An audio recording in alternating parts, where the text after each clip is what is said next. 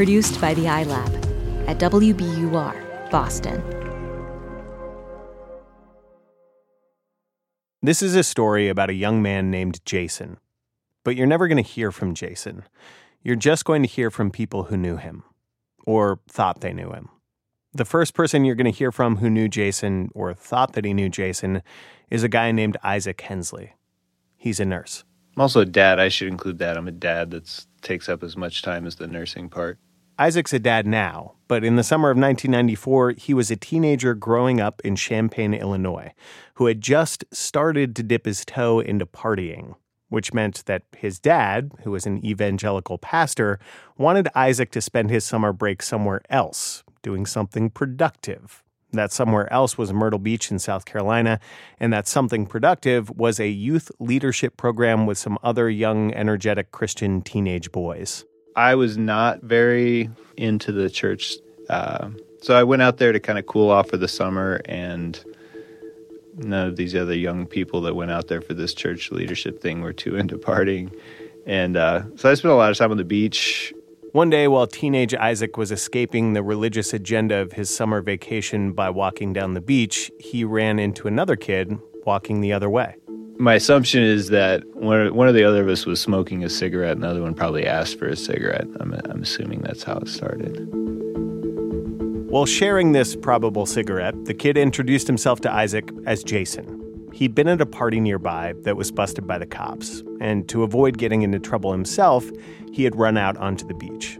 Jason didn't seem sure what to do next. What did he look like? I mean, was the party the night before, or did it happen just yeah. then that he'd been kicked out? Did he did he look bedraggled? He did look like medium bedraggled, but yeah, just like tie dye shirt and jeans, walking down the beach holding sandals. He looked like he could have been like hiding out, running from the cops, you know, overnight in a good natured sort of way. Isaac says Jason was easy to get along with immediately super charismatic, talkative to the point of being a little bit annoying, but clearly fun to be around. They had some things in common. I was out there living in a house with like, you know, seven guys that were uh, really into their religion. And then there was me, and uh, he kind of had a story eventually that he had taken off from. He was living with his family because he had gotten into some sort of disagreement with them. I think that was the biggest thing we had in common is that we were both just a little bit lost and both in our late teens and experimenting a lot with chemical ways to make ourselves feel better about being lost, you know?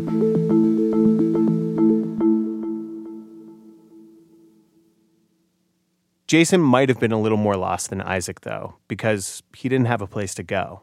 So Isaac invited him to come back and stay with him. I have no idea why anybody thought that was a good idea that we would let this kid that we didn't even know like how old he was come stay in the house, but that's what happened, I guess. It was a weird summer. When the weird summer ended, the arrangement continued. Isaac was headed back to Illinois, and Jason had no plan, so he came along. Isaac says Jason was a bit of a social chameleon. Did it ever strike you as strange that he had, like, basically, you know, showed up on this beach, run into you, come and lived with you, and then came all the way back to Illinois from South Carolina to live with you? Was it was that ever like I don't know this sort of transience of his existence? Yeah, a- absolutely. Back in Illinois, Isaac started college, and Jason got a job at McDonald's. They both leaned further into partying, mostly just beer and weed. What was your last clear memory of him? The the clearest thing that I remember about him and from like that period of time is like there was this particular kind of like excited, weird little like head cocked half smile that he would do as he would kind of like get prepared to like expound on whatever I had just said that was funny or you know what just happened that was awesome. That that's the thing that's the clearest is this particular like expression that he had.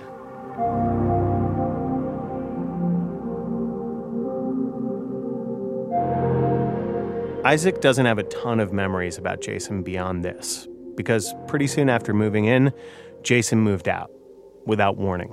I think I had gotten a job in a restaurant or something. I came home one night and he was just gone. Like some of his stuff was gone that usually would have been there. Like, and then, we, well, and then we really kind of figured out that he was for sure gone when we got a phone bill and there was a bunch of like 900 number calls to like Grateful Dead 900 numbers, which I didn't know was a thing until then. This is part of a mostly forgotten pre internet lore among Grateful Dead followers, of which Jason was definitely one. There were hotlines you could call. One was 1 900 Run Dead, 89 cents per minute. 20 different extensions. You could do everything from order tickets to check tour dates and hear last night's set list. Rumor had it that the operator's voice was slowed down, so callers would end up spending more. The number has since been disconnected. The service you are attempting to use has been restricted or is unavailable. Maybe like he took off to see some dead shows. He had, I mean, he had referenced that. That was part of the deal he wanted to do all along. Is he was like he wanted to go quote unquote follow the dead as much as he could in like the mid '90s. That wasn't just a clue for Isaac and his housemates. It would become a clue for family members and Reddit sleuths as they searched and crowdsourced information over the next 20 years looking for Jason, a nomad with a mixed up family past whose whereabouts were unknown. When was the next time you heard about him? I guess it was a couple of years ago now. I don't know if it was a year ago or two years ago. And uh, one of the guys that lived in the house with us, Steve, had sent me a link with a, like a composite, like some sort of computer composite picture, and was like, "Doesn't this look like that guy Jason that lived with us, you know, years and years ago?" Today's episode: Grateful Doe.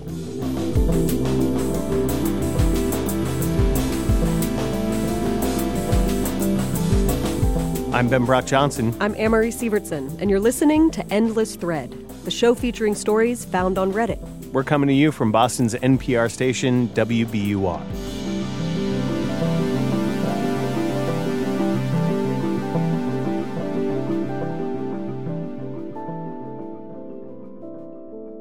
Amory, let's talk about the subreddit this story came from, which is also called Grateful Doe. The subreddit community was started by a few people, but one of the most active moderators is a user called Grey Metal. So, my name's Layla Betts. I'm 28 years old and I live in Queensland, Australia. Layla got into unsolved mysteries years ago. When she was just 14 years old, one particular unsolved mystery, thousands of miles away in the US, caught her attention.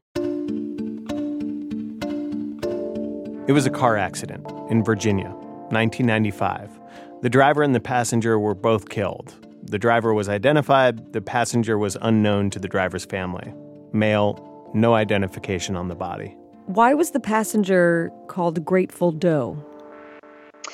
For two different reasons. The first is that he had a concert t shirt on for the band The Grateful Dead. He also had in his pockets of his jeans two ticket stubs for a recent Grateful Dead concert, which was held in New York. Over the next 10 years, Layla read everything there was to read about this case. She became an expert. And then, in her mid 20s, she posted about the case on Reddit in a community called Unresolved Mysteries, hoping to find new leads in order to identify this person, the passenger in the car with the Grateful Dead tickets in his pocket. The post got a huge response, enough attention that Layla helped start a subreddit dedicated to the specific case, the Grateful Doe subreddit. I would spend maybe 12 hours a day working on the Grateful Doe case. I so vividly remember going to a concert one night till 10 o'clock at night. I came home, had a shower, and then spent another five to six hours on the subreddit. I was absolutely obsessed with not only this case, but also the community that we started to grow. It it started to become almost like a little family and we were so supportive of one another Grateful Doe groups started popping up all over the internet, on Facebook, and on a site called Web Sleuths.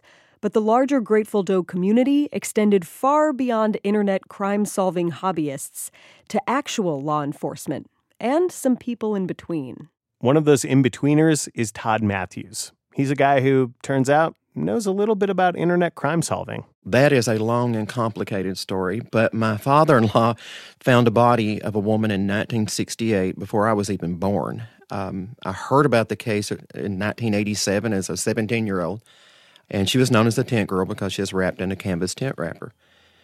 After 10 years of marriage and the discovery of the internet, um, I put a case file online for her, so pretty much a be on the lookout for a Jane Doe. I did find a family that was looking for a sister. I contacted them, and it was her, and I became the first person to use the internet to solve a homicide. Granted, this does sound like something that I would plaster on the outside of Ben's Burger Shack, inventor of the original hamburger. It does, but Todd's claim has been well documented. He was the first, and now he works for a program run by the Department of Justice called NamUs. And that's the National Missing and Unidentified Person System. NamUs is a big online database. Todd calls it a virtual morgue. And it started as a list of unidentified people, people like Tent Girl but it also includes missing persons now. There are 15,000 cases in the NamUs database. Todd says hundreds are solved every year. And the number of cases always goes up around this time of year. We'll see a rise in cases around the holidays always. You know, that's when people start missing people. And you're going to see cases where people were missing for long term and the family just realized finally that something's wrong.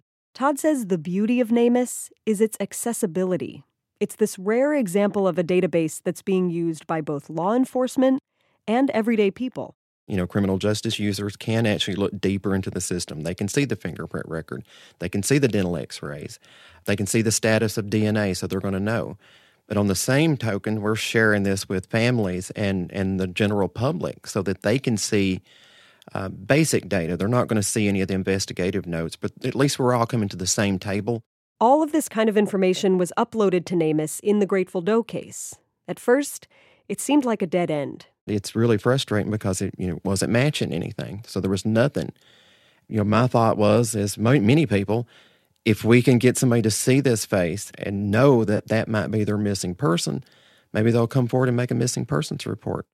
Todd says the internet can be crucial to keeping cases like this alive long enough for the right person to see some detail and make a connection. One of the key moments for Grateful Doe came when Layla got a personal Reddit message about the composite sketches that she had posted on Reddit. That was a message from a man who stated that the reconstructions of the Grateful Doe reminded him of a young man that he lived with when he was in college.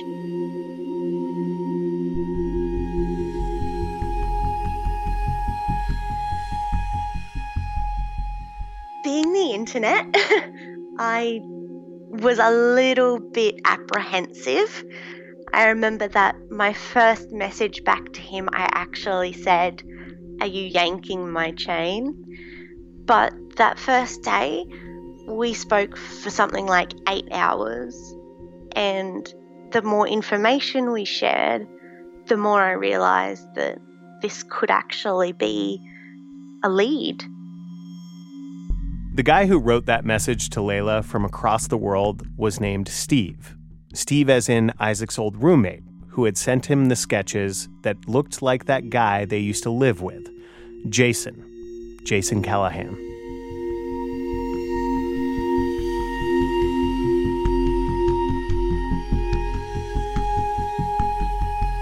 More in a minute.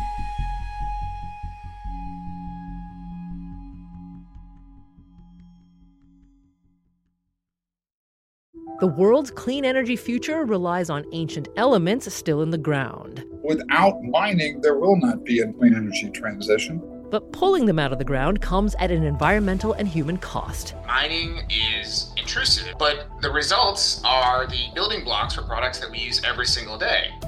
I'm Meghna Chakrabarti. Join me on point for Elements of Energy Mining for a Green Future. Five special episodes. Listen and follow On Point wherever you get your podcasts.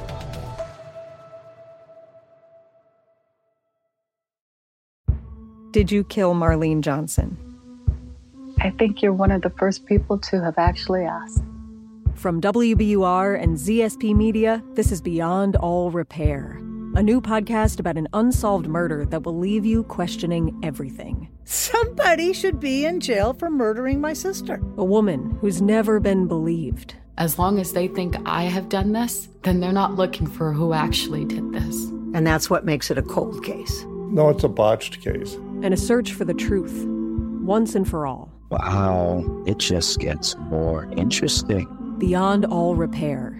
Listen and follow wherever you get your podcasts. Be careful.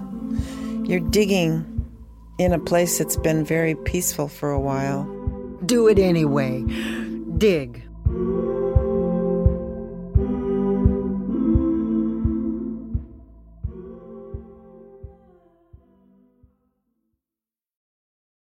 Layla might have been on the opposite side of the planet from the Grateful Doe case, but she heard from a guy, Steve, who said the Grateful Doe sketches on Reddit looked a lot like a guy he used to know. Steve said that 20 years earlier, he lived in an apartment in Illinois with a bunch of guys. One of them, Isaac, we heard from at the top of the show. Another one, the guy who looked like the sketches, Jason Callahan. Next step, find Jason's family to confirm. But there was an extra layer of complication. Jason's family was super disjointed. His dad remarried twice and had five more children. One of them was Shannon Callahan. I'm a stay at home mother of two, and I'm 32 years old. Shannon hadn't seen Jason since she was five years old. The family had some issues. Shannon said that Jason didn't get along with their dad. But, uh, you know, my dad was had his own issues and demons, so to speak. So, What do you mean? uh, he was an alcoholic. So, did Jason and your dad not have a good relationship, even though Jason was your, your dad's son, right?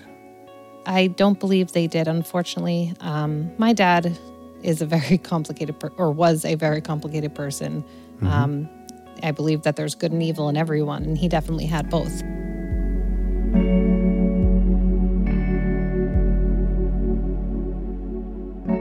But Shannon's dad did tell her Jason was missing back when she was 12 years old. And he had a couple of beers, and then he told me, you know, uh, nobody had heard from Jason, and you know, his mother was worried, but he was sure that you know he would pop up a, couple years later, and you know, not to worry. Or, I've always been a curious person. I always wanted to know more.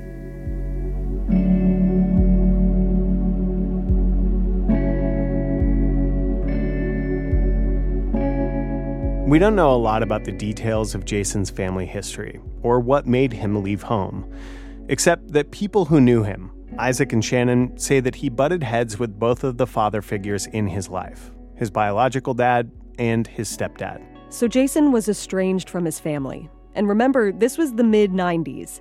The internet was in its infancy, very few people had cell phones, so tracking him down wasn't so simple. But years later, Shannon could turn to the internet to look for Jason. Google, social media. She'd check back throughout the years, hoping something would pop up. At the same time, being fascinated by all kinds of missing person cases. I would look at unidentified pictures and reports just to try to, you know, I, I always felt drawn to it and I always felt connected to that, and I could never quite figure out why. And, you know, of course, it's just a bit ironic that uh, my brother was one of those pictures. One day, about a decade after Shannon and Layla in Australia had both independently started searching for Jason, Shannon tried Googling his name again. That search led her to a Reddit thread, which then led her to composite sketches of a missing person who looked familiar. What did you feel when you first saw that? I honestly started shaking. I felt extremely nauseous. Like I felt like I was going to throw up. Um, my heart started racing. Um, when I looked at that picture, it looked like my dad was looking back at me, like a younger version of my dad or my little brother Ryan. He had the same face, and he even had a lot of my facial features, uh, my forehead, and you know the shape of my face. And uh, I knew in that moment, uh, deep down, that that was him. Immediately, I knew.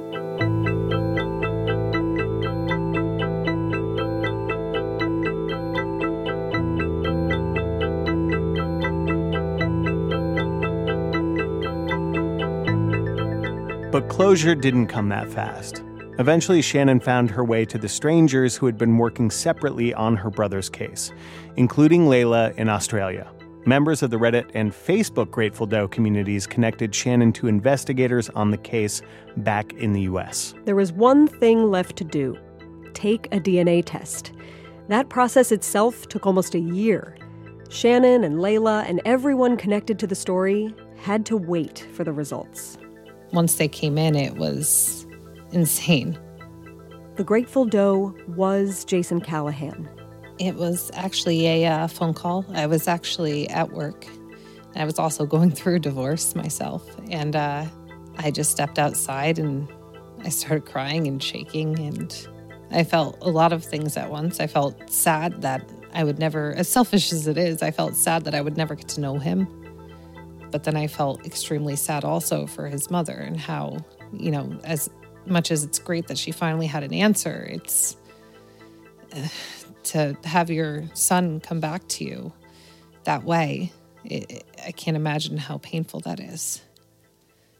What did it feel like to have all these strangers so invested in your brother's case?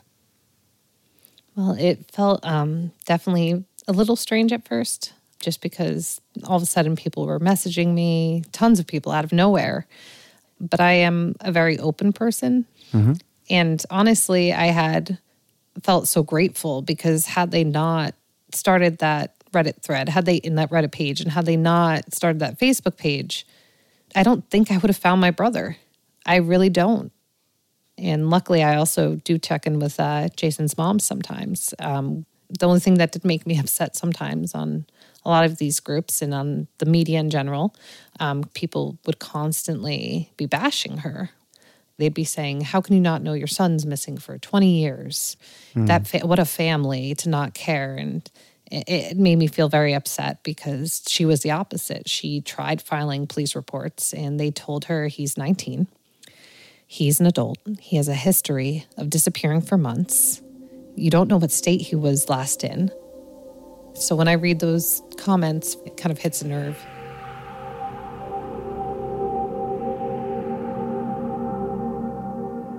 We reached out to Jason's mom, but she never got back to us.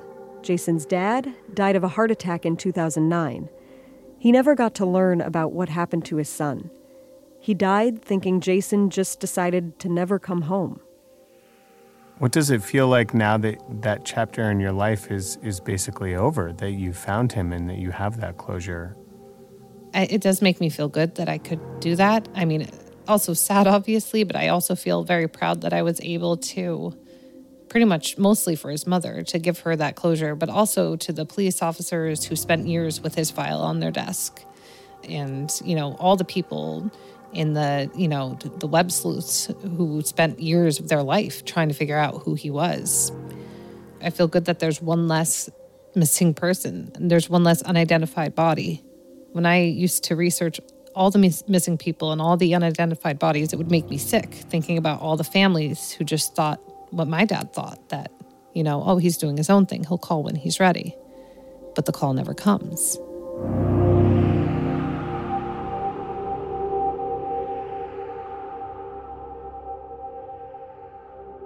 It's incredible to think about that all of these people in different places, in different places in their lives, were all connected by this one case spread over the internet. It reached out over undersea cables, through memories, and ended with a DNA test in real life from the person who was one of the closest to Jason by relation, a person at the beginning of his known past and around for his final ID. For her part, Layla doesn't feel like a stranger. She cried when she got the news of Jason being identified. Gonna leave this broke Broke Down Palace was the last song on the Dead set list for the the tour that we believe Jason would have attended. So we think that Broke Down Palace was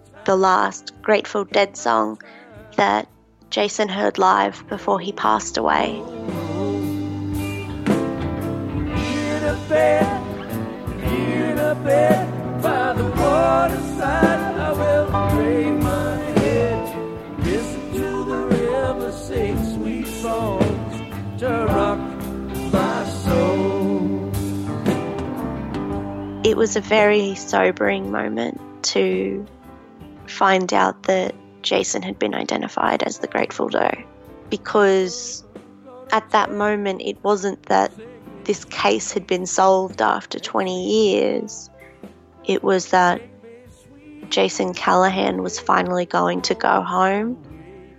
His family had a resolution.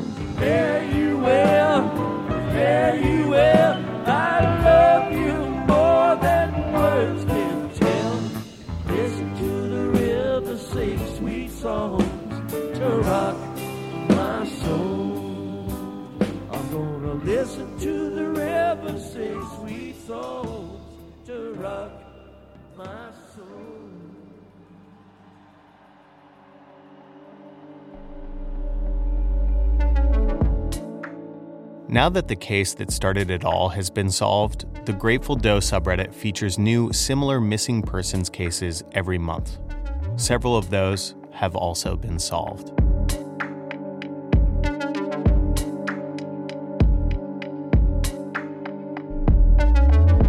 Endless Thread is a production of WBUR, Boston's NPR station, in partnership with Reddit. Our show is a dream realized by Jessica Alpert, and she's not a deadhead, but she's definitely old school cool. Iris Adler is our executive producer, and she called this past summer unexpected. Mix and sound design by Paul Vaitkus and John Parati. And when they check out the Unresolved Mysteries subreddit, they're looking for forbidden snacks. Our web producer is Megan Kelly, who recently took a DNA test and found out that she is part skincare addiction. Michael Pope is our advisor at Reddit, and the last thing he ever wants to listen to is music French people might play at a party or just with friends around. Josh Swartz is our producer, and he didn't solve any missing persons cases, but he did solve the mystery of old people Facebook. Extra production assistance from James Lindberg. Our intern is Candace Lim. Woohoo! Our theme music is by Squelcher. Thanks to Redditor Zeta Beast for this week's artwork. It is called Unmarked Grave.